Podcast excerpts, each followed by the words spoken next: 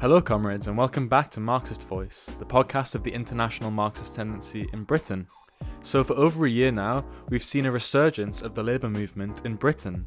We've seen an uptick in strike action, growing industrial militancy, as well as ferment inside of the trade unions themselves. To find something comparable to this situation, we have to go back to the 1970s, a decade which saw a rebirth of the class struggle after an era of relative calm since the end of the Second World War. Throughout this decade, the working class demonstrated its power. It brought down governments. In factory occupations, workers showed that they could organise production themselves. The working class was butting up against the limits of capitalism and posing the question of socialism. Ultimately, however, this decade of struggle ended with the defeat of the working class and the election of the infamous right wing Thatcher government, which saw its main task as smashing the working class movement. Clearly, we must absorb the lessons of this decade of struggle, so in this episode of Marxist Voice, Ben Gliniecki will provide an overview of these events as well as the lessons that we can apply in the struggle today.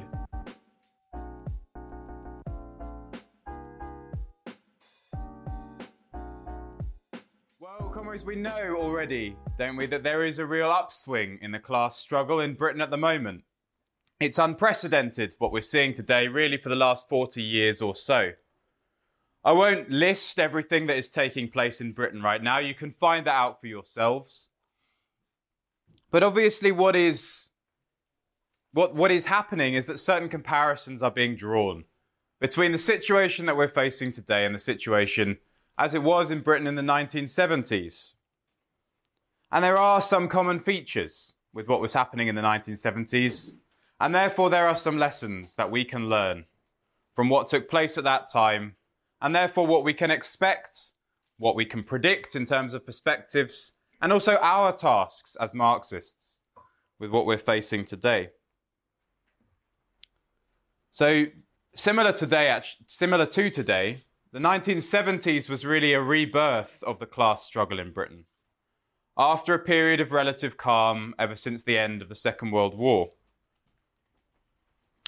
There were strikes in Britain in the 1960s, but they were pretty low level for the most part, quite small, quite short, and in most cases unofficial. Throughout most of the 60s, right up until from 1960 to about 1968, 90% of all the strike action that took place was unofficial strike action. Because the unions at that time in the 60s, the trade unions in Britain, were very much under the control, under the domination of the right wing in the labour movement. The union leaders were overwhelmingly on the right.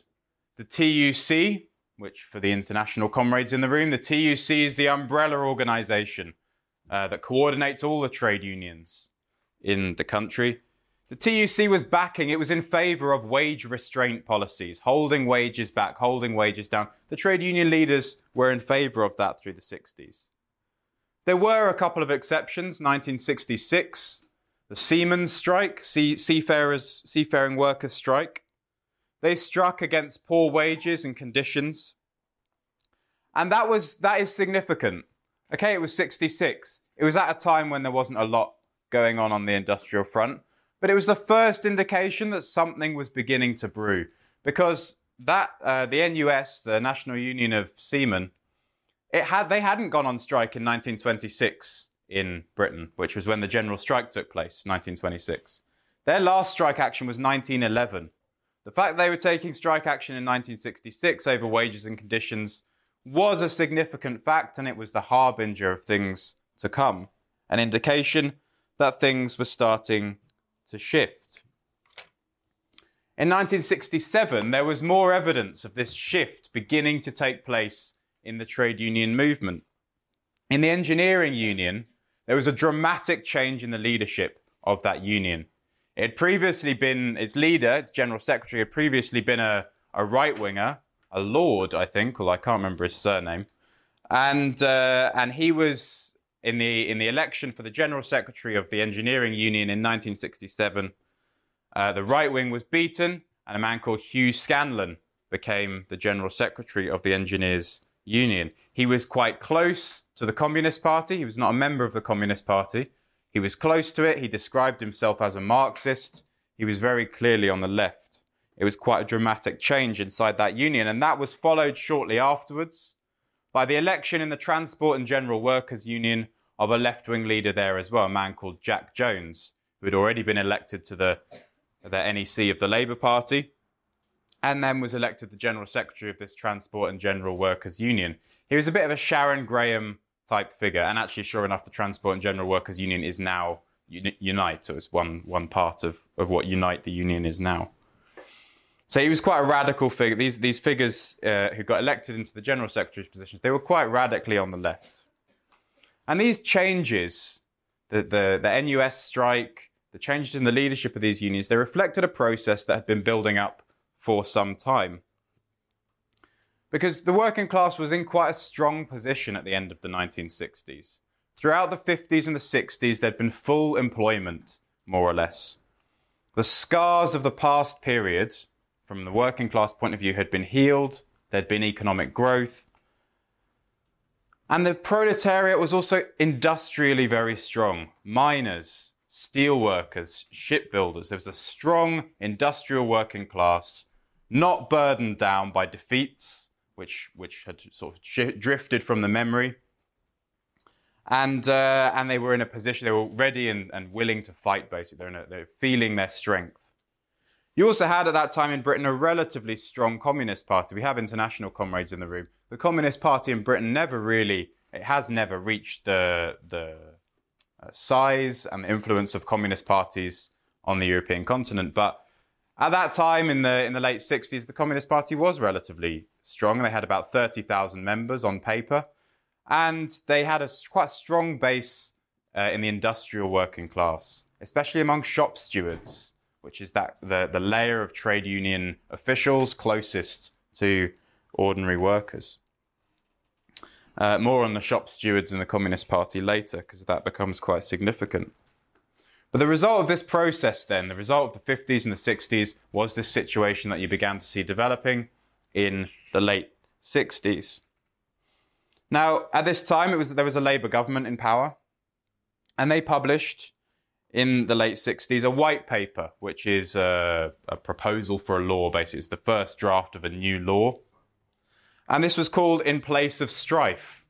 This was the name of the white paper. In Place of Strife. In, in place of trade union conflict, in place of, of class struggle, basically. They wanted something different. And, and basically, what this was was a massive attack on trade union rights.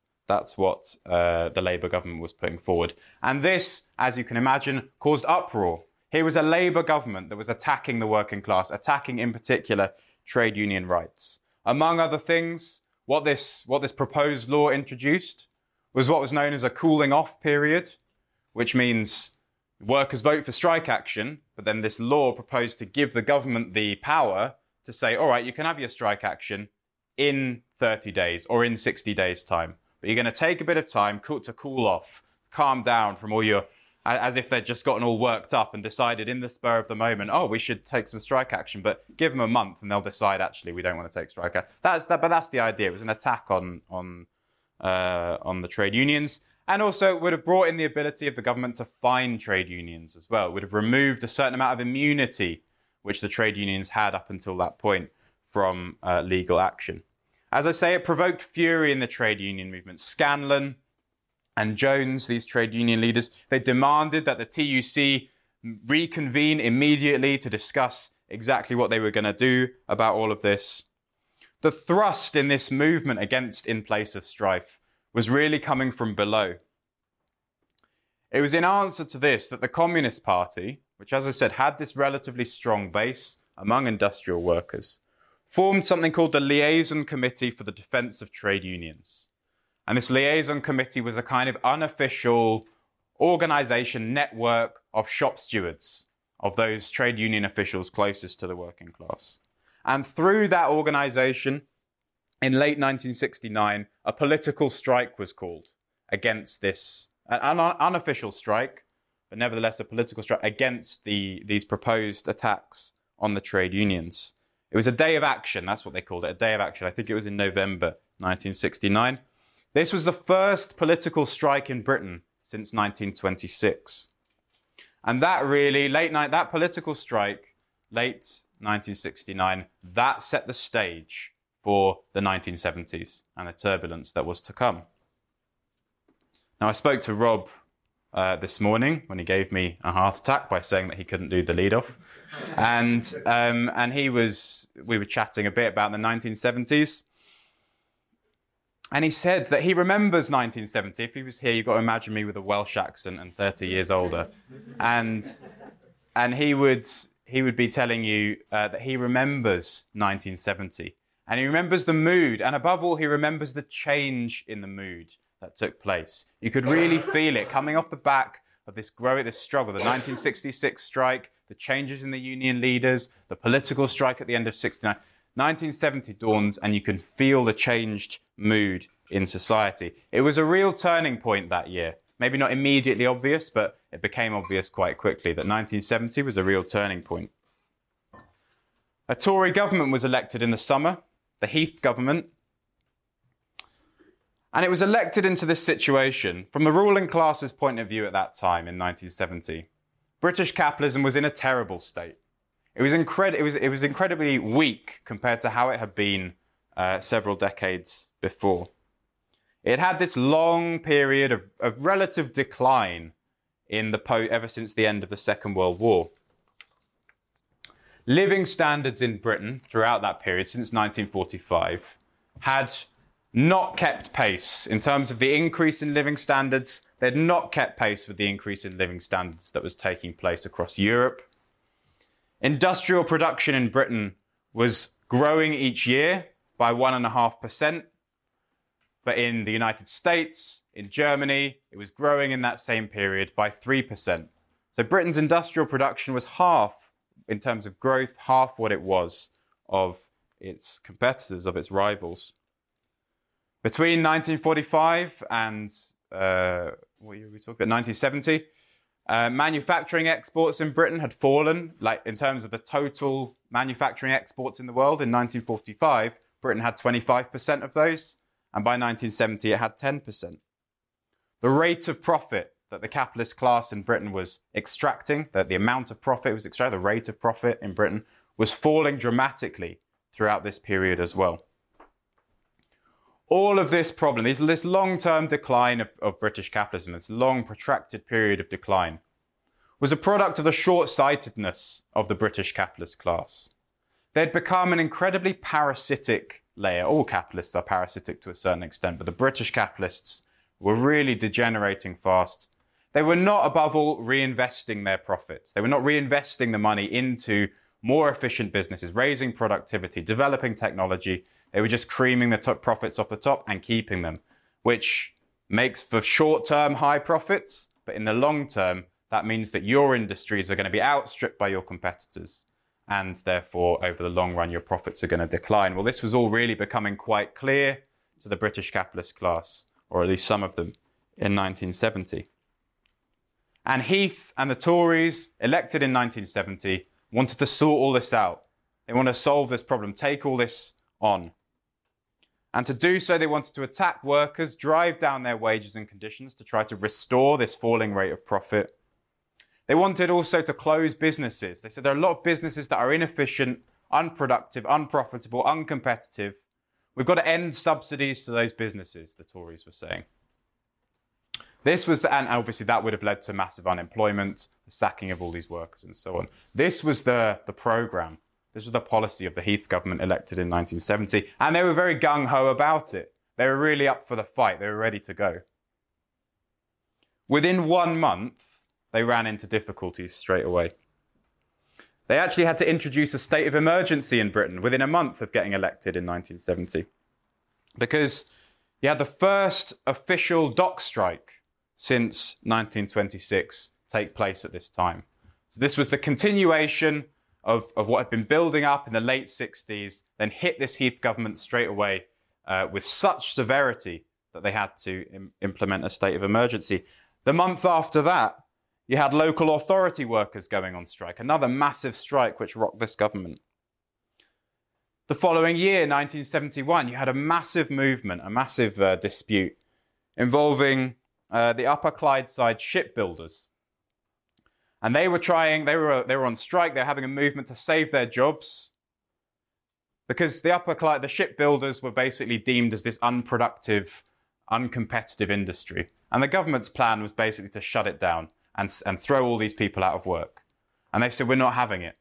And what they organized actually was a work in. They, they occupied the workplaces and, and carried on their work. They didn't, they didn't go on straight, didn't refuse to work. They said, look, we can work, we are capable of working, we are capable of producing. And that was a real inspiration. It, it, it, caught the imagination all over the country. There were solidarity demonstrations everywhere. There were other, there were, there were solidarity occupations also. And, uh, and it actually forced a U turn, uh, such was the militancy of that strike. The fact that it caught the imagination all over the country, it forced the government to U turn on this policy of not giving subsidies to businesses um, to, to keep them open and so on. Now, obviously, all of this rattled this, this Tory government quite a lot. And so, to deal with it, the centrepiece of their strategy for restoring British, the power of British capitalism, crushing the working class, pushing down their wages and conditions, on the centrepiece was something, excuse me, called the Industrial Relations Bill, which was a, the bill is what it is before it becomes a law, of course. Now, this put forward policies such as outlawing the closed shop, outlawing the idea that all workers in a particular uh, company had to be part of a union. They wanted to get rid of that and allow non unionized workers into workplaces. They wanted every trade union to register formally with the government. Balloting was to become formal and uh, convoluted balloting before strike action was to become compulsory. This cooling off period also was introduced uh, or, or, proposed to be introduced.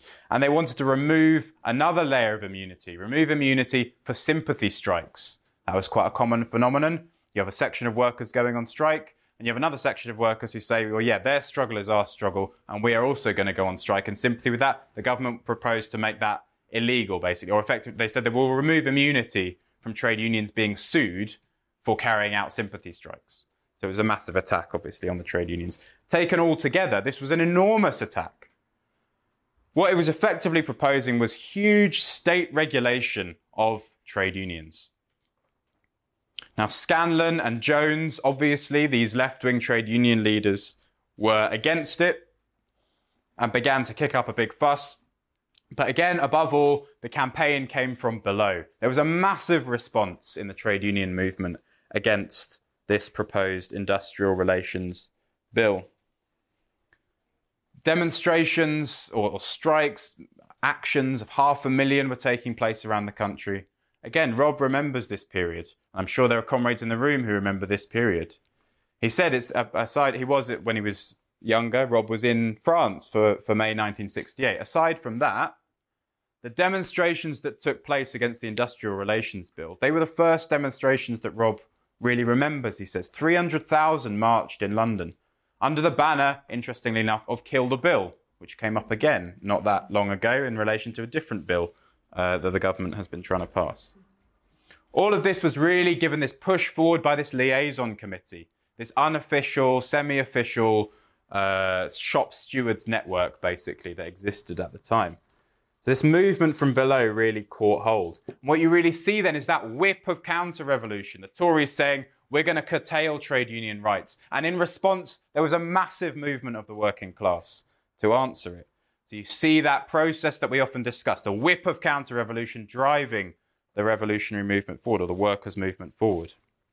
In March 1971, there was an unofficial strike, but two million, nationally, two million workers went on strike. In an unofficial capacity, it was pushed by that liaison committee for the defense of the trade unions. This massive campaign brought enormous pressure on the leaders of the TUC. And they came out with a policy of no registration. Trade unions should not register with the government according to the rules of this Industrial Relations Act. So again, you see the power of the pressure of the movement on the, on the trade union leaders and what can be achieved with that. And when we come to 1972, you have another excellent example of the power of the mass movement and the pressure that that can put on the leaders of the trade unions. The National Union of Mine Workers. It was dominated by the right wing in 1972. But at that time, and this is also a comparison with today, inflation was starting to take off in Britain at that time.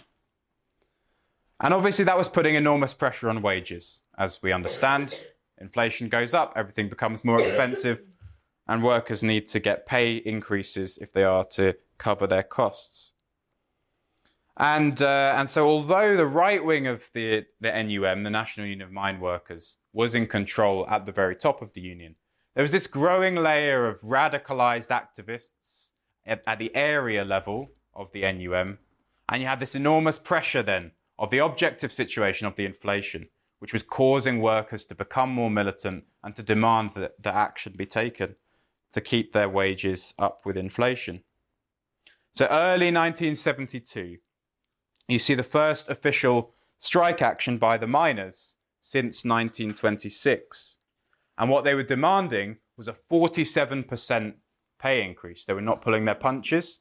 They obviously uh, were shooting very, aiming very high. And the TUC, under pressure from the situation, from the movement, from the rank and file, the TUC backed it. Not fully, in the sense they didn't call all the other unions out, but they they said, look, the uh, the the strike needs to be respected, and that means coal should not be moved around the country. Uh, and the TUC was encouraging that basically to support the strike.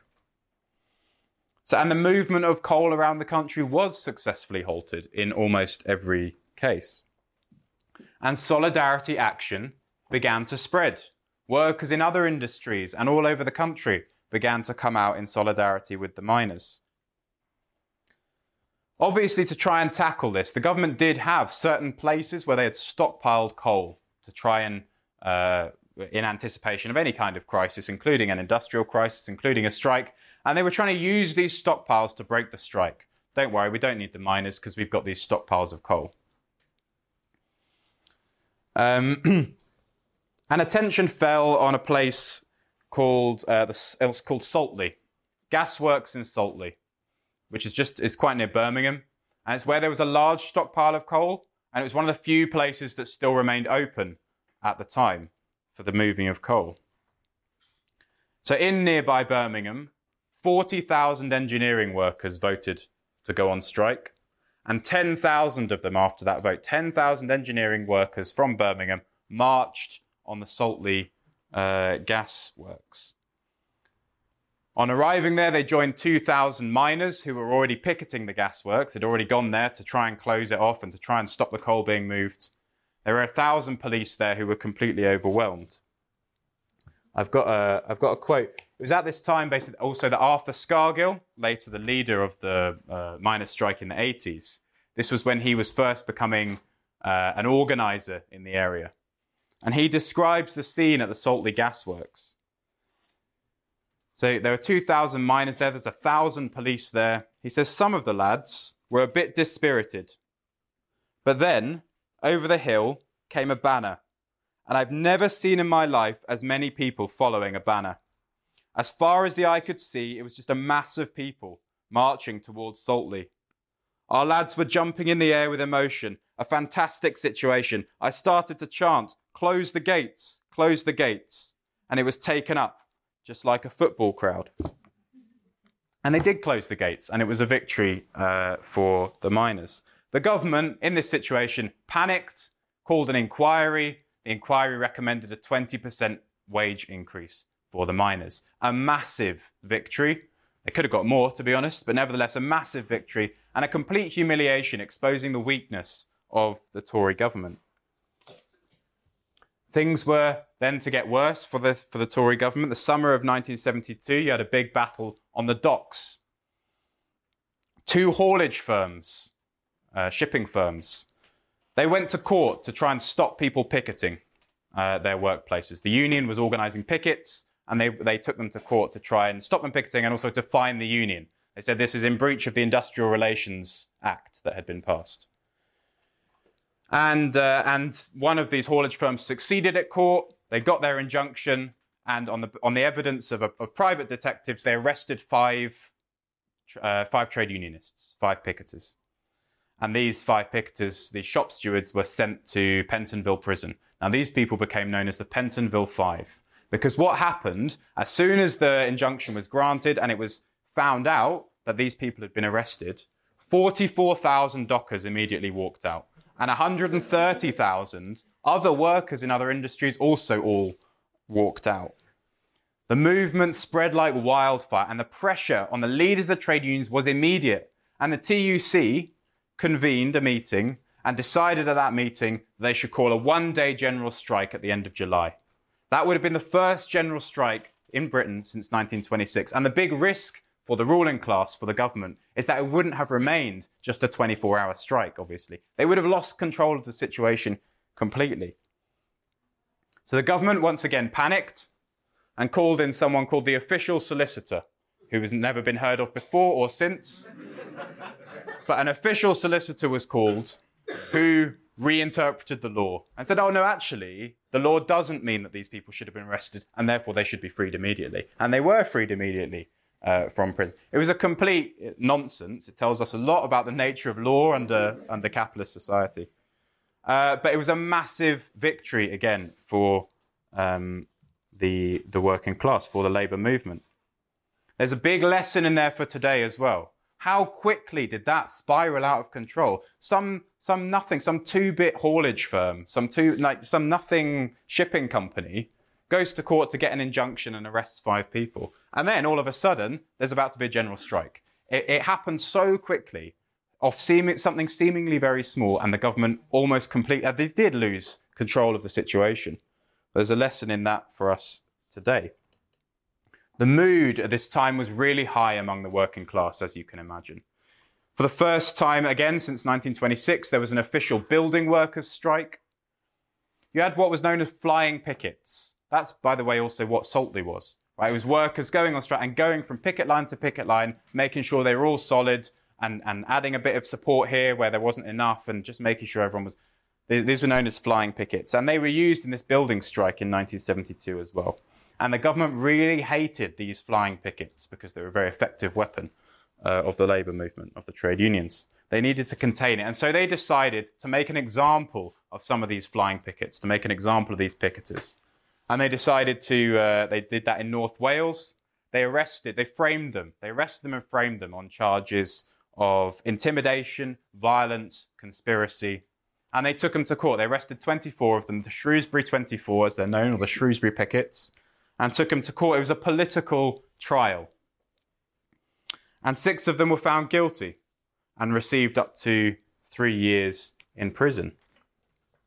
Uh, and their sentences, by the way, scandalously, they were forced to finish those sentences even under a Labour government that got elected in 1974. And to this day, some of them, I'm pretty sure, are still trying to clear their names. The point is, 1972, I've, de- I've dwelt on it for a while, it was, it's not too much to describe it as a year of industrial insurrection in Britain. Now, obviously, after such a period of, of tumult, of, of convulsions, 1973 was a bit of a lull in the situation. Uh, not much for us to go into on that. But at the end of 1973, a new miners' strike started to develop. Because, of course, inflation had continued. They won a big wage increase uh, in 1972. But as we were approaching 1974, inflation has continued and wages had fallen behind again. The Tories, again, this is still the Heath government that we're talking about. The Tories, uh, they, ha- they had this strategy of trying to isolate the miners. They declared a three day week. They had blackouts of televisions and streetlights. They said, look, this is what the trade unions are doing. They're causing us to, to have to conserve energy so that you can only have a three day week and you can't watch television and so on. Nevertheless, they tried to intimidate the miners, basically. Nevertheless, the miners were not intimidated. They got a vote in favor of strike, strike action even bigger than anything they'd got ever before. And, uh, and so Heath and the Tories went for the ultimate gamble and called a general election. Under the title, under the slogan, Who runs the country? Is it us or is it the unions? Who do you want running the country? And the answer was not you, because the Tories lost that election in February 1974. That was the first time that industrial action brought down a government, which is what happened at that, at that time. Now, 1974, as you all know, there was a, a massive world slump. It was the end of the post war period from an economic point of view. Well, yeah, it was, it was the end of that post war boom. Unemployment in the aftermath of that slump in Britain went to over 1 million, which was a real psychological, that figure, 1 million people unemployed, that had a real big psychological impact, obviously, as much as anything else. The international context, we can't go into now. Obviously, there was a lot going on internationally. Revolution in Portugal, um, the, the, the, the collapse of the junta in Greece, for example, the pretty much the end of the Franco regime and the mass strikes and demonstrations that were taking place in Spain at that time, and so on. And in the context of all of this as well, there were all this industrial struggle that had been taking place, this, these convulsions internationally, the collapse economically. There are all sorts of conspiracies by the ruling class, um, the Gladio conspiracy and things like this.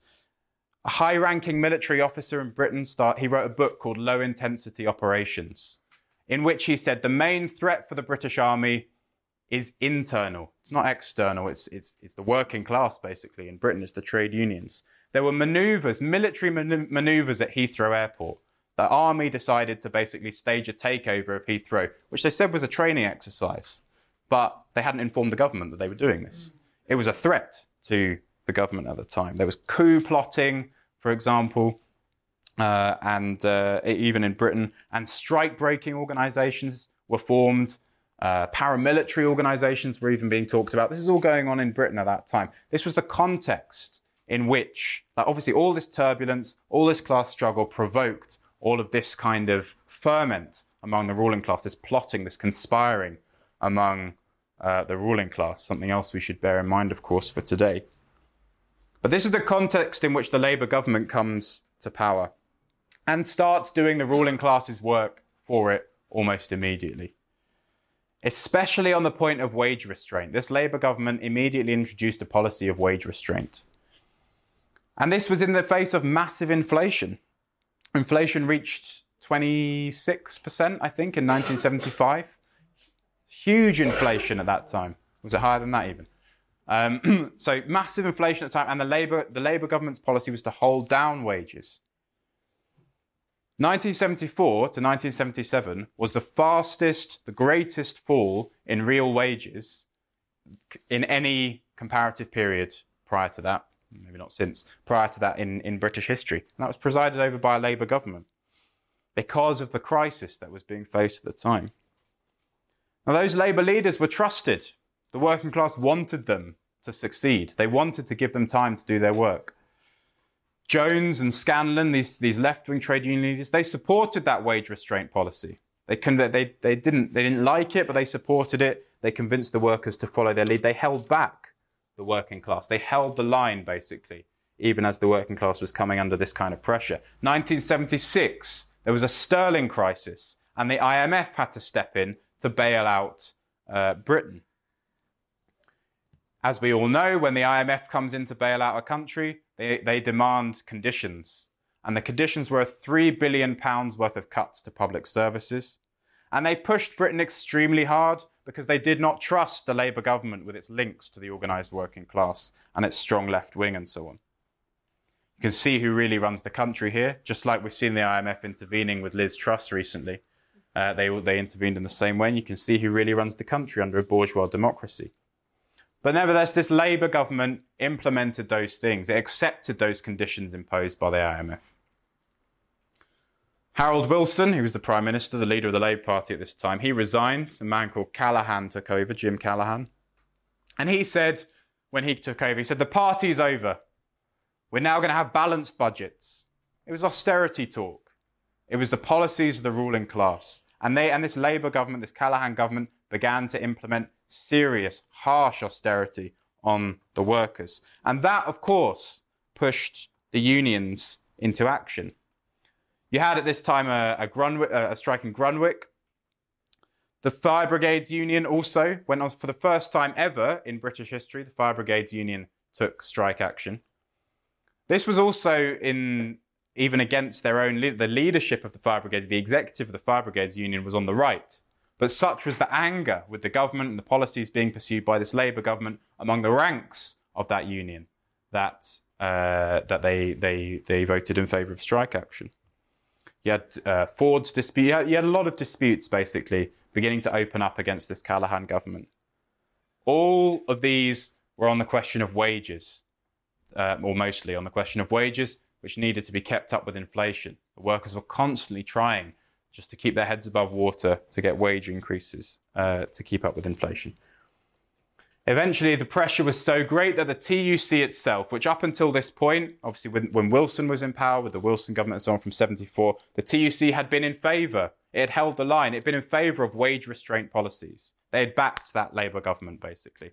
But as this pressure was building up, this strike action was taking place, the ferment was bubbling. The TUC eventually had to come out against the Labour government, against the Callaghan government, and said, We do not support your wage restraint policies anymore. This is what gave rise to the winter of discontent, as it is known. Mass, a huge wave of industrial action over the winter of, of 1978 into 79. Between October 1978 and March 1979, 10 million working days were lost to industrial action. Lorry drivers were on strike. Local authority workers were on strike. Health workers were on strike. It affected every part of society, basically. And it led, in the end, to the fall of the Labour government in 1979. They called an election and they lost. Callaghan lost this election to Thatcher. 1979 is when Thatcher came to power with this strategy that had been worked out while the Tories had been in opposition for attacking and crushing the unions. She was in a weak position at first. Um, obviously, that, that began to change. The, the, it opens the chapter on a new uh, well, opens a new chapter, the election of Thatcher, which happened in uh, 79. So it's a bit beyond the remit, the scope of this particular discussion today. But that, in a nutshell, was the was, and there's a lot more that could be said about the 1970s. This was the the the, the history of the 1970s, the the industrial and political history of Britain. What lessons can we learn from this for today? Well, first of all, we can say that clearly there are phases to the class struggle. It's not a one continuous march upwards with one day to the next, people becoming a little bit more radicalized and then a bit more radicalized. A small strike becomes a slightly bigger strike, becomes a slightly bigger strike. No, there's ebb and flow to it. There's, there's a year of insurrection reaction, 1972, followed by a year in 1973 of relatively little on the industrial front, only to come back again on a higher level in 1974. You see defeats and you see victories uh, throughout this period. And you understand that any defeat in a period of a general ascendancy of the class struggle is only a partial defeat. It's not complete defeat. Uh, and, uh, and things like the Shrewsbury pickets, for example. That was a defeat. That was a political trial, and these people were, were victimized and still to this day uh, have not managed to clear their names. And yet the class struggle continued, didn't it? Even beyond that, that wasn't the end. So to get depressed, to get down and demoralized about this or that thing. We can get angry about it for sure, but obviously it doesn't uh, it doesn't change our general perspective, does it, of the of the class struggle? Sometimes the government will win, and sometimes the workers will win. But you can get these very sudden changes, like the like the Pentonville Five, for example. That that that threat of a general strike that seemed to come out of nowhere. These sudden changes that can uh, grip the situation that can, that can uh, take place can all be very unexpected. Above all, this kind of stuff happens in a situation where everything is being churned up. When, when the economy is in uh, crisis, for example, when the government is in crisis, the government tries to strike a blow. It passes the Industrial Relations Act, then there's a massive response. Everything is being churned up. It swings one way, then the next, and you get these sudden changes. This is, this is how we, this is why we have the perspectives that we do for Britain and other countries. We can see that it's happened before, yes, in a slightly different situation, but this is the kind of period that we are entering into. You also see from all this, you cannot turn that class struggle on and off like a tap. It proceeds according to, yeah, the, the events that take place objectively, its own internal dynamic and logic. Depends who the trade union leaders are, the kind of struggles that are going on in the trade unions, and, it, and their own history and individual development. And then the impact of objective events on the working class. And are they ready and willing and able to struggle uh, at a particular at a given moment? What you can see is that the pressure of workers on their leaders, the pressure of the working class on its leadership, can have a huge impact as well in individual unions, and then obviously at the level of the TUC itself as well, and the whole movement. Because these, these leaders, take, take Jones and Scanlon, for example, And these, these left leaders who, when Wilson was elected in 1974, they backed the wage, wage restraint policies, didn't they? They supported those things. Yeah, but under Callaghan, they, that position was no longer tenable. They were pushed by the impact of the crisis on the rank and file, on the working class. They could no longer, that was not a tenable position anymore. And they had to come out against Callaghan. The impact, the pressure of the working class on its leaders. The Fire Brigades Union forced to go on strike, even though their executive didn't want to. The, the National Union of Mine Workers forced to go on strike, even though their executive was run by the right wing. Yeah, the pressure of the workers on their leaders. This is a crucial lesson that comes out of uh, of this period as well. But you can also, and and part of that also is this lesson of the the role of the lefts in the trade unions, who did under that Labour government, under that Wilson government, these people had been leading the struggle against the Tories, who brought down that Heath government in 1974. They then held the workers back under the Labour government. They play a bad role in that situation. Uh, and that includes as well the Communist Party, who, as we know, throughout all of their history, have this have this approach of not wanting to offend the the left reformist leaders too much, basically. And so they also participate in the holding back of this of this struggle. You can also see big differences between the 70s and today. The number of trade unions was much higher in the 1970s. There were many, a lot of the unions that I've mentioned and a lot of the unions that were involved in those struggles have been amalgamated since then into these massive monolithic, well, not monolithic, but massive unions, Unite and Unison, have incorporated loads of these smaller unions over the years. And some of those unions, some of the ones that make up Unite, for example, now, Unite, which of course is and has been for a while a very left wing union in this country, it has incorporated, uh, it's electricians, isn't it? Frank Chapple um, they've incorporated that. Now, that was an incredibly right wing union. But that has been incorporated over the years as part of, like, they were real strike breakers. The leaders of that union were on the buses with the scabs going, driving through the picket lines and stuff. Real right wing uh, union leaders. Yeah, but that's been incorporated now into Unite, into this left wing union. The power, the, the position of those smaller right wing unions has been broken on that basis. What you have, uh, what you have today is these these massive unions. Not all. Obviously, there are some small unions, but take Unite, take Unison, massive unions commanding millions of workers. They have very, very powerful organs, potentially a really powerful lever for the working class if they want to coordinate industrial action. Not even actually just on the industrial front, but obviously, and although the, the link has been weakened a lot, and so nevertheless, the unions they can play an important part in the Labour Party as well. These, one union with millions of members actually has a lot more uh, say then in, in the Labour Party than in the past. That's why, of course, today the ruling class, the right wing, is fighting like hell to keep control of unions like Unison, where there has been this big struggle, this big battle between right and left in that union. They will not give that up without a fight because they recognize that a union of that size, the biggest union in the country, with workers in all these different sectors, if that is, if control of that is taken by the left and kept by the left, that is a massive threat to the stability, to the position of the capitalist class. And so they've, they've, they've pulled all the dirtiest tricks in the book. They've thrown everything at it to try and maintain control in, in Unison. Shifts to the left in the unions today can have a huge impact, can have a massive impact. And they can, uh, they can be the harbinger of much bigger struggle, like the 60s, like the late 60s. You saw these shifts in the leadership of the unions, a reflection of a process that had come before. And that meant that you had in position these people who were willing to lead the workers in struggle come the, come the turbulent time of the 70s. Well, these shifts in the leadership of the unions today, this is a big threat. These are warning signs. These are the warning lights blinking for the ruling class uh, that, that there are big struggles to come. And that's, of course, why we participate in those struggles inside unions as well, why we back the left against the right, because we understand the history from the 70s and other times. Everything is being, ch- everything in the 70s was being churned up, everything today is being churned up. It produces a change also in political consciousness among the working class. It's that, it's what Alan talked about on Friday night, that molecular process of revolution. When, when action like this starts to happen, when, when events like this happen and workers enter into struggle, uh, people can start to learn a lot. Consciousness can begin to change and develop a lot. People can start to draw re- very radical conclusions. We often say, don't we, that people learn more in a week of strike action than they do of 10 days of, uh, of, of just going to work as normal. Because questions start to be asked in such a situation who really runs this workplace?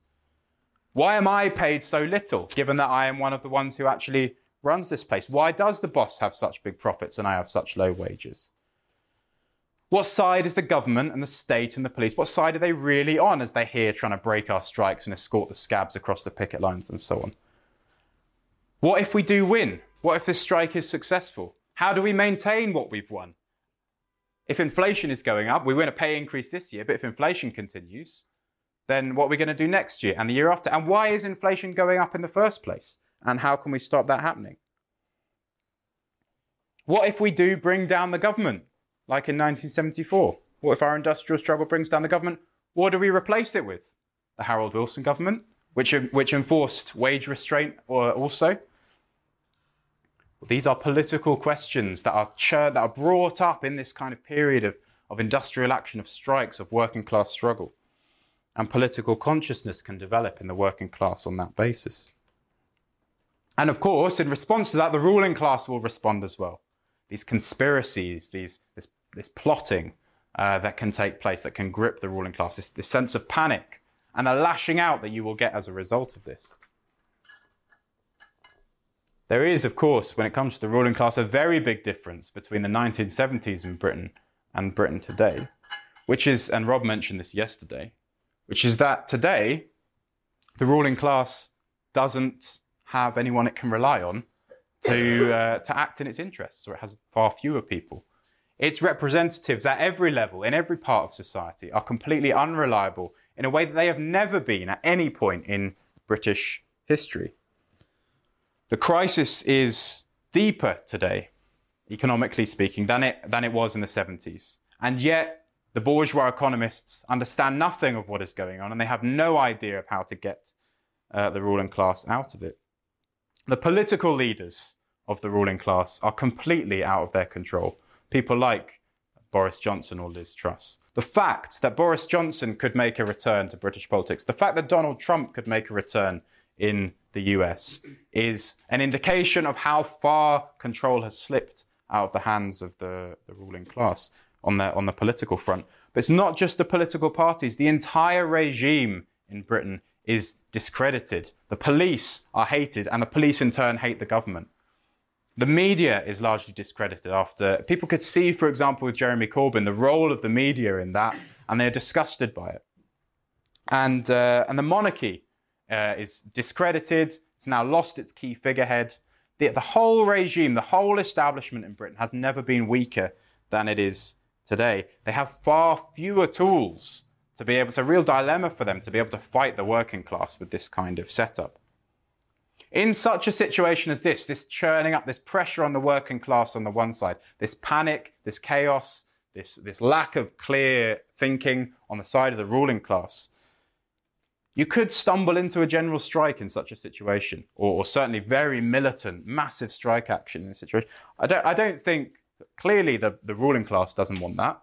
I don't think most of the trade union leaders want to actually want a general strike either, uh, because obviously it poses the question of power and it puts that question very firmly on their uh, in their laps, and they don't really have a no no trade union leader today. I would say has a real clear understanding of, of uh, a clear desire to actually fundamentally change society, to actually bring about a socialist revolution in Britain.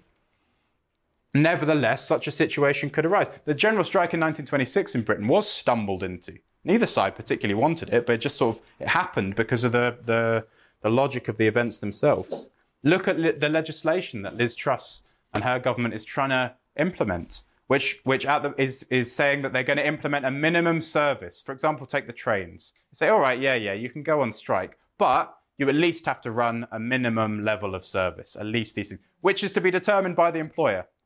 So it's basically completely redundant. What is the point of the strike if you can't actually shut down the, the thing that you're working? It's a complete undermining, a complete attack on, uh, on the trade union movement. It undermines their reason for existence. That would be an existential threat to the, to the trade unions. Do you think they're not going to respond to that? Of course they're going to respond to that. The leader of the RMT the other day, Mick Lynch, was calling for an uprising. He said, he said about the TUC, he said either you can back this uprising. He's not clear about what an uprising means. He doesn't know, he hasn't explained. Nevertheless, it's the language that he's using that's important. He calls for an uprising. He says to the TUC, you either back this or you get out the way. Just don't get in our way while we have our uprising and so on. We say, yeah, we want an uprising as well, of course, uh, but we give it a certain content. The, um, the pressure is mounting and things can very easily spiral out of control, just like uh, the Pentonville Five. We have this very explosive period ahead. But finally, this final lesson from the 70s, and, uh, and obviously a lesson for us today, is that no matter how much ferment there is, if you don't have a revolutionary perspective, if you don't have leaders with a revolutionary perspective, then you can't unite those struggles, all these struggles that are going to take place, all that political consciousness, all that questioning that's going to be developed. You can't give that a clear, conscious expression. You can't unite all those struggles together and use them to strike at the foundations of the, of the problem, to strike at the capitalist system itself. And the movement will slip through our fingers. Because otherwise, as we've seen time and time again, what, what the ruling class gives with one hand, under the pressure of the movement, they will take with another. They won in 1972, but then they implemented wage restraint after that. So they gave a concession in 1972, but then implemented wage restraint and wouldn't allow the wages to keep up with inflation. You can elect left leaders in a trade union. You can even elect a left Labour government, or well, you can even elect a Labour government.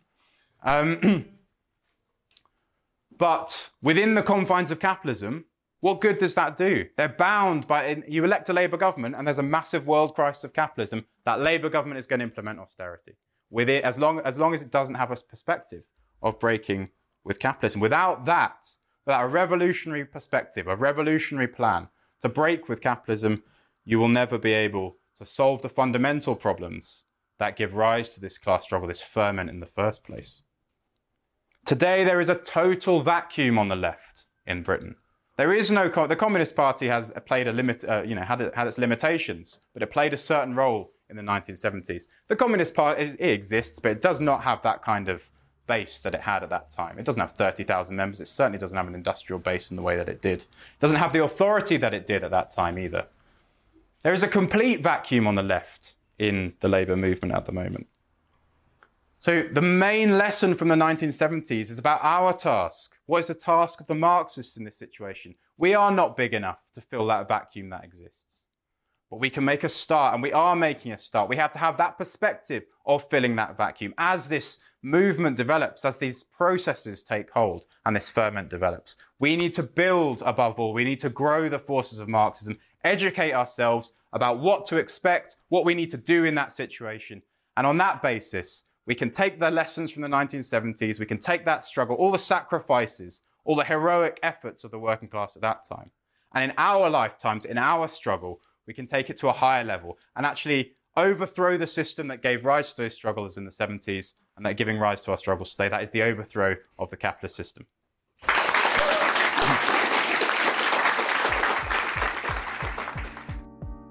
So that brings us to the end of this week's episode of Marxist Voice. Thanks very much for tuning in. And before you go, if this talk has piqued your interest and you'd like to learn more about the history of the British labour movement, then we'd highly recommend a book by Rob Sewell called In the Cause of Labour A History of British Trade Unionism. This book is available from our bookstore, wellredbooks.co.uk. The link for this can be found in the show notes of this podcast. And finally, if you're feeling inspired by what was mentioned in this talk, these titanic class battles which took place in the 1970s, then we would remind you that convulsive events just like this, perhaps even on a higher level, are on the agenda in Britain today. If we want to ensure that these future struggles are victorious and lead to the seizure of power by the working class, then it is our task to build a revolutionary leadership guided by Marxist ideas and with deep roots within the labour movement. This is what is required of us, so we would say if you're a communist, then get involved in the international Marxist tendency today. As we've mentioned in previous episodes, right now the IMT in Britain is undergoing a recruitment drive. We are determined to get to the 1,000 member mark in Britain, to train up a new generation of class fighters steeled in Marxist ideas and intervening in the class struggle as communists. So if this sounds like something that you want to do, then we would urge you to get in touch with us today and join the International Marxist Tendency. You can find more information and the link to sign up using the link in the show notes of this podcast. And with that, we'll end this week's episode of Marxist Voice. Thanks very much once again to our listeners for tuning in, and make sure you stay tuned for future episodes covering Marxist theory, revolutionary history, and current events from a Marxist perspective. Brought to you by Marxist Voice, the podcast of the International Marxist Tendency in Britain.